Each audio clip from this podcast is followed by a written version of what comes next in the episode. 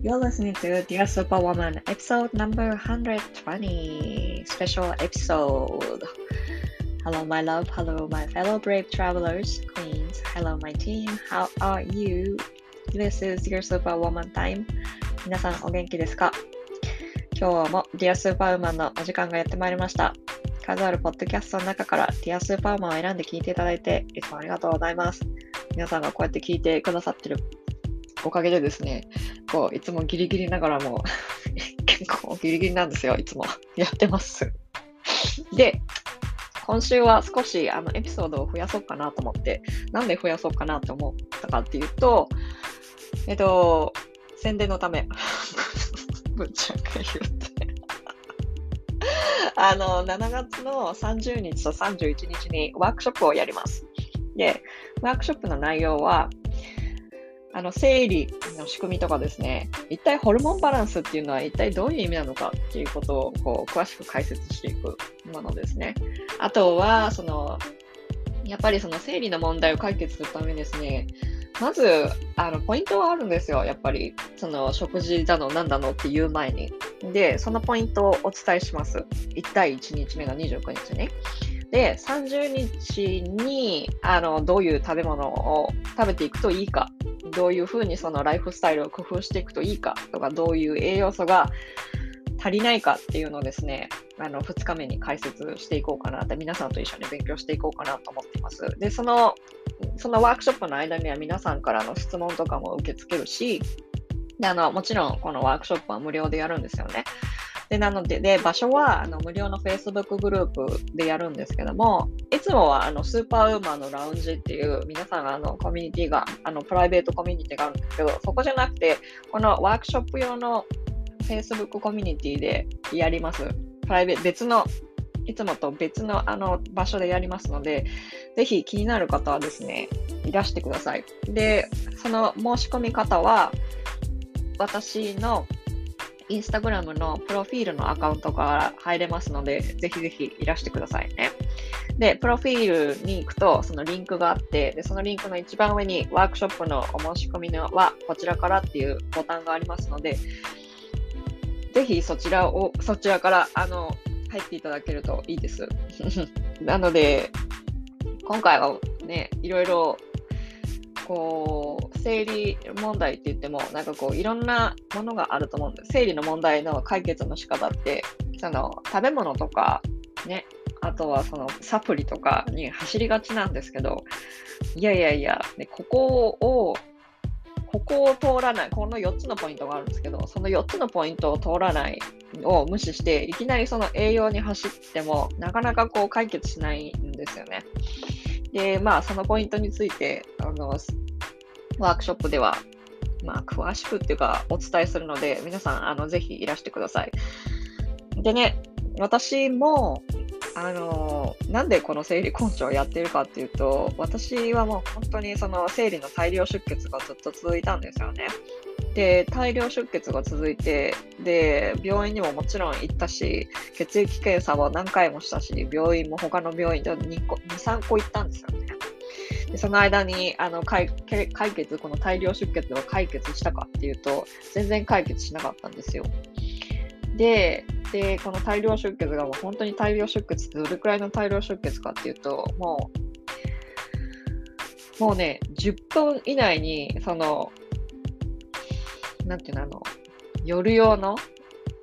オーバーナイト用のあのナプキンを使っても、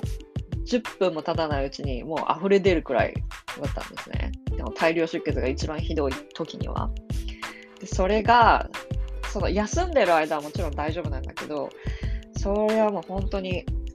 立ったりとか仕事行ってたりとかするときにそういうことが起こったりとかしたんですよね。で、それを、それがね、もちろんその病院からやっぱ薬もらうでしょ、病院行くと。で、薬をもらって薬を飲んでる間は効いてた。聞くんで、聞いて、でしばらくすると、あの、聞いてるんだけど、で、しばらくするとまた始まったりとかしたんですよね。その大量出血で薬で止める、で大量出血で薬で止めるっていうことを何回も繰り返したんですよ。で、友達にそのことを相談しても貧血でねその貧血でそのベッドから出られなくなったりとかして大好きなヨガとかもできなくなったりとかしてもう本当にあの時は苦しかったんですよね。でその苦しい時があってでその後にあのー、しばらくしてまだ苦しい間苦しか苦しかった時だと思うんですけどその時になんかたまたま友達に会ってで友達に相談したんですよいやもうなんかこういうことがあってねとか言っても大変でしょうがないと。で、生理が全然たまんなくてとかって言ったら、この子が私の友達にね、生理コーチっていう人がいて、もちろんその医者でも何でもないんだけども、その生理のことについてすごい詳しい人がいるんだよねって言って、その人のところに行ってみたらっていうふうに言われて、でその人のところに行ったんですよ。で、もう医者にも行ったし、いろいろ全部やったけど何も聞かないっていうふうに、まあそのその人に言ったんですけど、その人はミコル・ジャーディムさんって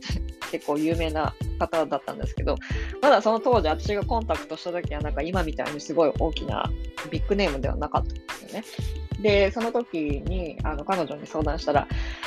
いや、私の中にこういうあのオンラインプログラムをやってるので、もしよかったらこれやってみたらって言われたんですよね。で、まあ、その時は3万円とか、それから300ドルとかだったから、じゃあちょっと試しにやってみるかって、どうせもう何やっても変わらないんだから、この人のプログラムをやってみて、もしかしたら何か変わるかもしれないと思って、その人のプログラム、オンラインプログラムに参加したんですよね。そしたらね、その大量の出血3年も続いたのに、あの、2ヶ月もしないうちに終わったんですよ。ね。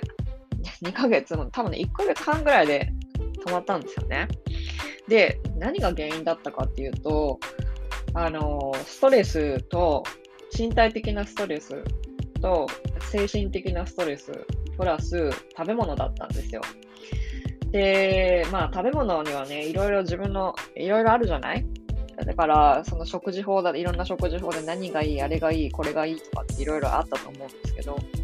私の経験から言って、もう、もちろんいろいろ一理あるんですよ。で、やってみて、やってみて変わらなかったら変えなきゃいけないのに、なんかそれが生理にいいっていうふうに信じ込んでて、サプリもすごいその当時大量に取ってたし、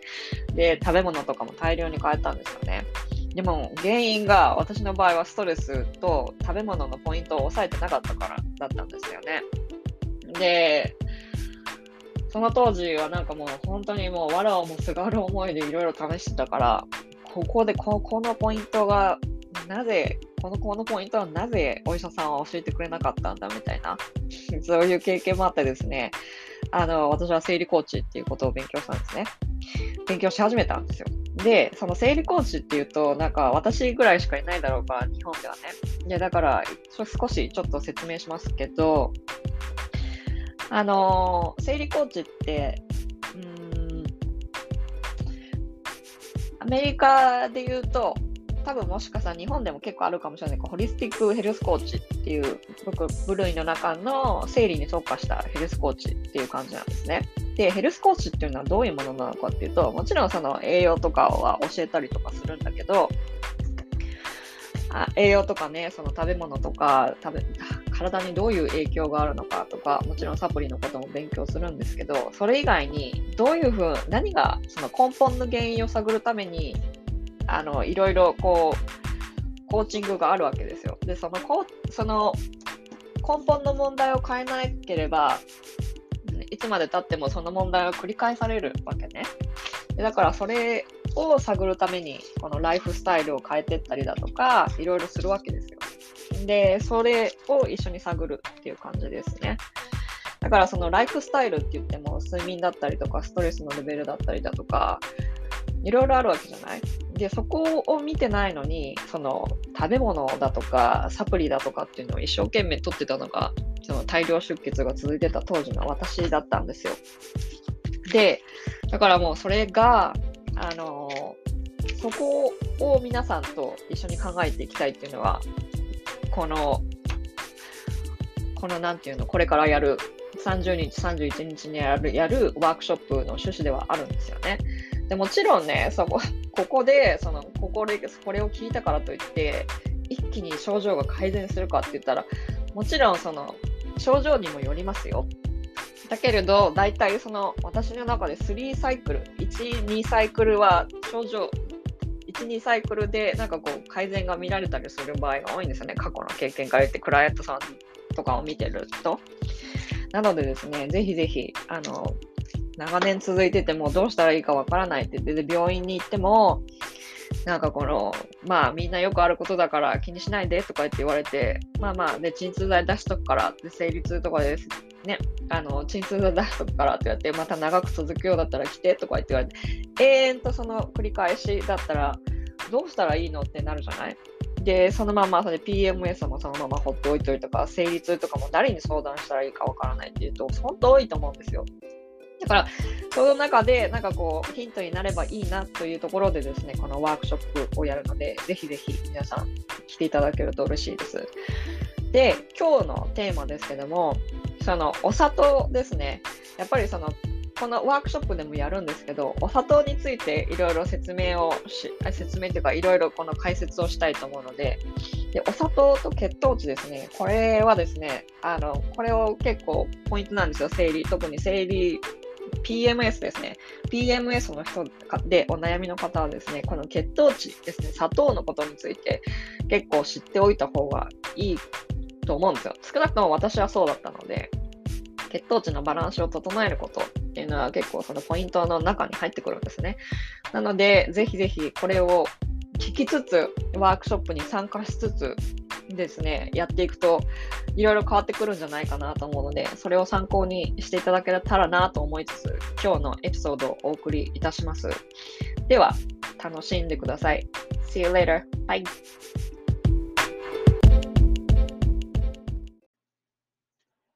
さてさて、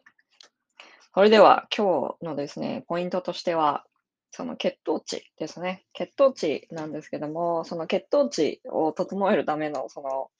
食べ方っていうか食べ物っていうかですね、いろいろあると思うんですけど、その中でですね、やっぱり一番手強いのが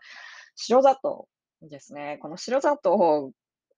をね、その乗り越える、振り切振り切るのがなかなか難しいっておっしゃる方が過去にいらっしゃって、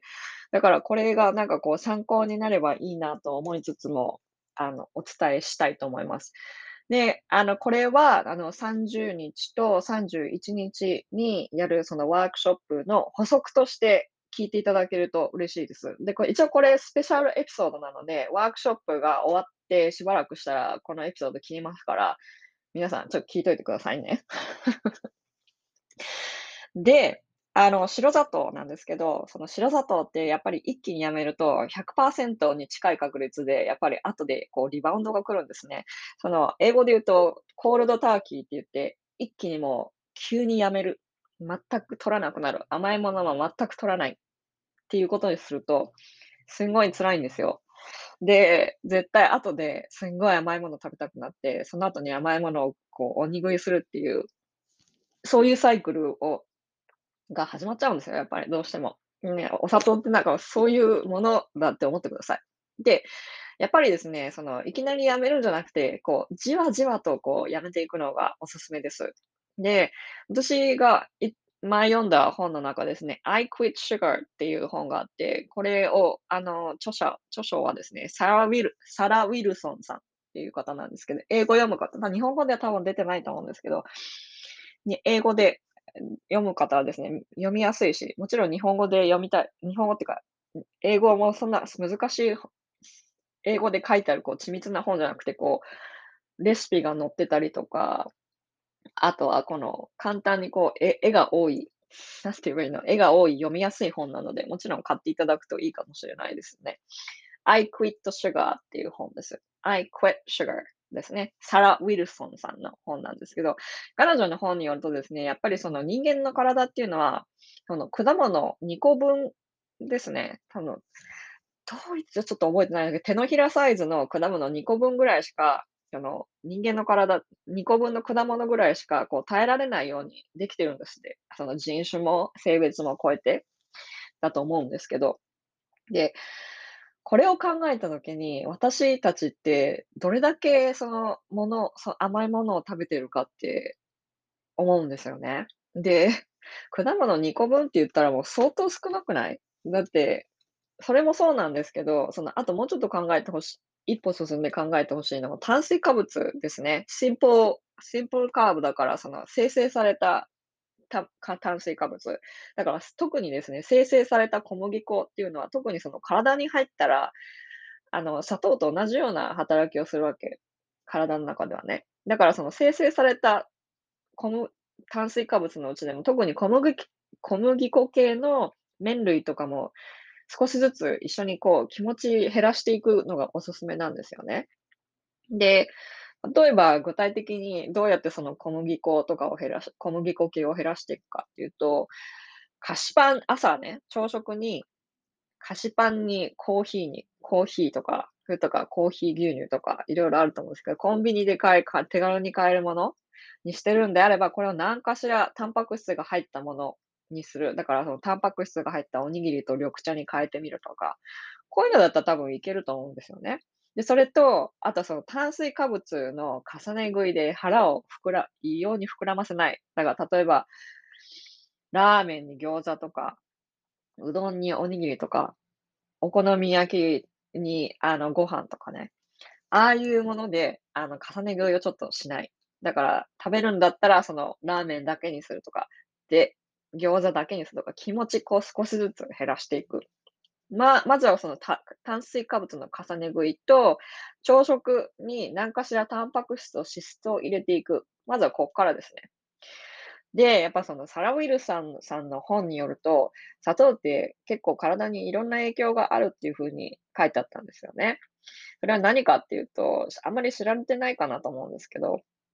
あの免疫系の機能を低下させるとか、その体のミネラルを体外に排出させやすくする。例えばもうこれは特にマグネシウムが入ってくるんですけど、あとはですね、消化機能を低下させるっていうのもいろいろあるんですよね。で、甘いものをすごいたくさん食べていて、ね、毎日ストレスが溜まって、で、あの、消化機能、だから胃腸の具合がよく悪いとかっていう人っていませんか？私はそうだったんですよね。で、甘いものすごいストレスが溜まって食べてて、で、食べてそういうものばっかり食べてるから、なんかこうお腹も空かないんですよ。ね、それもそうだし、それプラス消化機能も低下させたっていうのがあるんですよね。で、特にですね、甘いものを食べていて、胃の調子がいつも悪いっていう人の中で、早食いの人が多いんですよね。で、だから、その、たその血糖値のバランスを整えるっていう点でも、あの、ゆっくり噛む。一口食べた時に、最低30回は噛んでから、あの、飲み込んで欲しいんですね。で、胃には歯はないんですよ。だからその、うまく消化に繋がらないことが多いんですね。で、だから、忙しければ忙しいほど、特にですね、タンパク質と脂質を増やしつつ、よく噛んで食べるっていうのがすごい重要になってきます。で、その少しずつ減らすっていう、その砂糖白砂糖を少しずつ減らすっていうところで、やっぱり甘いものは食べたくなると思うんですね。で、その代替として、やっぱそのドライフルーツですね。甘いもの、甘いそのドライフルーツとかを食べていくのもいいと思います。で、最初のうちはそのダイエット系の、ダイエット系の炭酸飲料とか、もまだ大丈夫。で、ね、ここの白砂糖を減らすっていう風に言ったときに、その黒砂糖とか蜂蜜とかメープルシロップとかはどうですかって、あの、おっしゃあの、聞いてくださる方がいるんですけど、最初の1、2週間は白砂糖をやめるっていうことにコミットして、その代わりにその黒砂糖とか、蜂蜜の中でも、そのミネラルが入ってるローの蜂蜜、生の蜂蜜ね。で、それを食べるとか、あとは玄米飴とかに、あの、そこから始めるのもいいと思います。で、そこの1、2週間経った後ぐらいから、あの、少しずつそのダイエット系の炭酸飲料はまず減らす。で、炭酸飲料が、そのダイエット系の炭酸飲料がどうしてもやめられないっていう時には、その炭酸飲料、その水、スパークリングウォーターとかありますよね。で、それに変えてみる。で、そういうなんかこう少し徐々に徐々にこう減らしていくっていうのが、あの、おすすめです。で、その炭水化物とか脂肪とかタンパク質をのちょっと増やしてくださいって、あの、たす炭水化物はその、生成された炭水化物の代わりに何か何か食べていくっていうのが必要になってくるんですけど、で、先ほどその脂肪とタンパク質を摂取してくださいってお伝えしましたよね。で、おすすめの炭水化物の中で、で、あの、最初はあの小麦粉とその甘いものを減らしていくっていうところですね。だからケーキとかあるじゃない、もう本当にあのカーブボン、タンパク質の塊みたいな、ああいうものをまずは減らして、減らす。で、クッキーとかドーナツとかあるじゃない？ああいうのをまずはその週に7回食べてたら、週5回にする。で、週5回にしてるんだったら週3回にしてみる。週3回にしてるんだったら週1回にしてみるとかですね。そういう感じで、あの、徐々に徐々に減らしていくのがポイントです。で、その小麦粉系を減らしたときに、じゃあ代わりに何を食べたらいいのかところで、まずはあの白米とかはまだいいチョイスの方です。白米、玄米、お米の方はまだ本当にいいチョイスなので、そっちの方にしてみてください。で、白米でね、あの、で、玄米はどうですか？玄米だったらいいですか？っていう人もいるんですけど、胃の調子が良くない人、常に胃腸の調子が悪い人だったら、あの、白米でも、あの、まだ大丈夫です。一緒にタンパク質とか他に摂るものが、あの、もうコンビネーションでもよるんですけどね。で、その中でおすすめの炭水化物としては、あの、結構そんなものあるでしょ？その繊維が入ってる食べ物。特にそのかぼちゃとかじゃがいもとか、さつまいもとか里芋とかですね。あとは穀類の中で、豆ですね。金時豆とか、ひよこ豆とか、小豆とか、うずら豆とか、黒大豆とか、インゲン豆とか、そら豆とかありますよね。で、あとはそのグルテンフリーの雑穀米とかですね。で、あとキヌアとか、玄米もさっき言いましたよね。あとアマランサスとか、ワイルドライス多分日本にもあると思うんですけど、あとはハトムギとかチアシードとかですね。白米はもちろんその、なんていうの、白米ももちろんこの中にグルテンフリーの中に入ってるんですけど、その白米が大好きだったら、例えばそれを胚芽米に変えてみたりとかするのも手です。で、胚芽米に変えたときに、なんか少しずつなんかこう、なんて言えばいいのかな。玄米でもその7分好きの玄米とか5分好きの玄米とかっていろいろ日本にあると思うんですけど、そういうのをあの食べてみるのもおすすめです。で、白米が大好きでしょうがないって言うんだったら、そこはあの、全然いい。私の中では良しとしてるんですよね。だってご飯美味しいじゃない？で、私はあの胚芽米におすすめしてるんですけど、腸消化にもいいし。で、その次、脂肪なんですけども、脂肪の中で、その、一番取り入れやすいのは、朝取り入れ取り入れやすいのはアボカドとかですね。あとは、あの、日本で手に入るのは、その、アマニ油とか、あとは、ごま油とかあると思うんですけど、あとはエクストラバージンオリーブオイルとか。これは、あの、とってもおすすめです。で、タンパク質なんですけど、タンパク質でチョイスがあるのであれば、グラスフェットの牛肉とかですね、あの、鶏肉、卵とかですね、天然物の魚っていうのがベストなんですよね。で、おそらくですね、この白砂糖を減らす徐々に減らしていく最中にですね、結構体の方が先に教えてくれると思います。私の場合は、その、減らしてる最中に、たまにちょっとご褒美的に白砂糖のちょっと食べたいなと思って、アイスクリームとかケーキかなんかを確か友達のパーティーに呼ばれた時に食べたんですよね。クッキーも確かその時あったと思うんですけど、それを食べた2時間後ぐらいですね、すんごい具合悪くなって、ぐったりして寝込みました。で、私の兆候としてはですね、その炭水化物も白米とかを食べ過ぎた時とか、そのね、ピザとかを食べたりとかした時にですね、喉が渇くんですよ。だからそういうなんかこう体の調子を見ながらですね、あ、ここは、なんかこう、白砂糖っていうか、炭水化物ちょっと食べ過ぎたなとか、そういうのがいろいろ分かってくると思います。で、その白砂糖をやめるときですね、意外に、この、盲点なのはですね、あの、砂糖が入ってる調味料ですね。日本ではないと思うんだけど、バーベキューソースとかケチャップ。で、特に、あとはですね、バーベキューソースは一番結構砂糖が入ってるんですけど、他にあるのって言ったら、その、日本であるのはそのケチャップとか、ウスターソースですね。あと、みりん風調味料とかですね。結構入ってるんですよ。で、ドレッシングの中にも、あの、ノンオイルドレッシングの中にやっぱこう砂糖が結構入ってるのもあるので、特にその市販のドレッシングを使うんだったら、糖分をあの、確かめてください。で、あともちろんその添加物もですね。で、おすすめの調味料、その代わりとしておすすめの調味料とかになると、その料理酒はもちろんそうでしょあとポン酢とかまだ大丈夫なんですよ。その、調あの、なんていうの、添加物とか入ってないものであればね。あとはリンゴ酢でしょ柚子胡椒とかも結構いいし、で、グルテンフリーの醤油も売ってるけど、あの、グルテンを避け特にその、そういうなんかこう、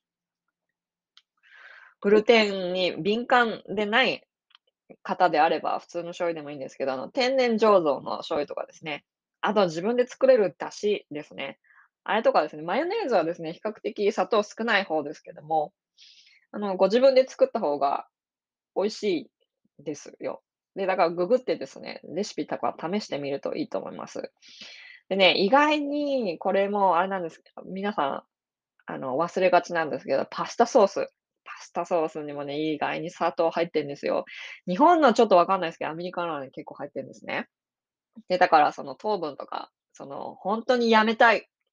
調味料から変えてみたいっていう人はですね、こういうところも注意してみるといいと思います。でね、あとタイ料理もね、結構こう、入ってるんですよ、砂糖が。だから、あの、気をつけてみてください。特にですね、ドレッシングの中でも、いろいろあるんですよね。サウザンアイランドドレッシングとか、日本で言うと、これも砂糖結構入ってるんで気をつけてください。で、さっきもお伝えしましたけど、朝ごはん。朝ごはんの中ですね、脂質とタンパク質を増やしてみてください。で、食べるんだったら、あの、おにぎりの中になんかこうタンパク質が入ってるものとゆで卵とかですね。で、ここで one step further、one step further って言うと変ですね。ワンステップもうちょっと進みたかったら、緑の野菜をちょっと入れてみてください。おひたしとかでも全然いいので、それを食べてみてください。で、あとなんかこう、甘いものを食べた時とか、昼昼昼食後、ランチの後とかにですね、あの、歩いてみるのもおすすめです。散歩10分ぐらい、15分ぐらいとか歩いてみるのもおすすめです。で、その代替えの、あの、甘味料として何を使ったらいいですか？っていう風にやっぱ聞かれることがあるんですけど、その、白砂糖をやめてる最初の段階とかでは、その、私はラカント、日本で売ってるラカントがおすすめです。で、玄米飴もちょっとならいいし、あの、ローの蜂蜜、あの、生の蜂蜜ですね。ロー蜂蜜って多分にググったりとかして Amazon とかにも売ってると思うんですけど、あとはなんかこう、ステビアが、ステビア賛否両論があるんですけど、ステビアもまず大丈夫です。で、あと、ガムとかでどうせ噛むんだったら、糖アルコールですね。ソルビトールとかマンニトールとかは、あの、大腸大腸菌にですね、こう、餌を与えて下痢とかすることがあるので、どうせ噛むんだったらキシリトールとかの方がおすすめです。あと、おすすめの中としてココナッツシュガーとかもありますけど、ココナッツシュガー、あの、もう賛否両論があって、このおすすめする方と、あの、うん、これも一応砂糖だからっていう風におっしゃる方もいらっしゃいますので、ちょ私の中ではステビアステビアステビアじゃない、ラカントがおすすめです。もちろんココナッツあの、ココナッツシュガーでも、これでも大丈夫かなみたいな。それでもいける、こっちの方が美味しいなって思うようだったらやってみてください。で、改めて言うんですけど、その白砂糖をですね、なんかこう、完全に悪者扱いして絶対ダメっていう風にきっぱりやめようって思ったりするよりも、最終的にその白砂糖を大量に摂った時に、体の感覚をなんかこう、ちょっとこう、に認識するっていうか、あ、こういう風になるんだっていうのをこう、私がこの大量にその白砂糖を摂った時にこういう風になるんだっていうのをですね、実験感覚で始めてもらうといいと思うんですよね。なんかもうダメだダメだダメだって思った思いながら食べてたらつまんないじゃない？で、その、タンパク質と脂肪を取った後に、ね、たっぷり取った後によ、タンパク質と脂肪とその緑の野菜をたっぷり取った後に、ちょっと甘いもの食べるくらいだったら全然問題ないんですよ。そうじゃなくて、その今まで食べてた量よりも減らしていくっていうことですね、体がすごいこう大きな変化を感じることがあるんですよ。だからですね、あの、悪者扱いするっていうよりも、何かこう代替のものにするとか、クラウディングアウトって言って、脂肪とタンパク質と緑の野菜を増やした後に、その砂糖の量を少し減らし減らしてみるっていう風にすると、なんかこう、最終的にはなんかこう、いい感じになってくるんじゃないかなと思うんですよね。な今日はこんな感じで終わりますけども、皆さんいかがだったでしょうか？で、これを聞きつつですね、うんと、30日、31日にやるワークショップとかをですワークショップの内容を見ていただけると、結構こう生理の問題の改善につながると、私の私の経験上でね、思うので、ぜひあの、参考にしてみてください。それではまた、See you next time. Bye.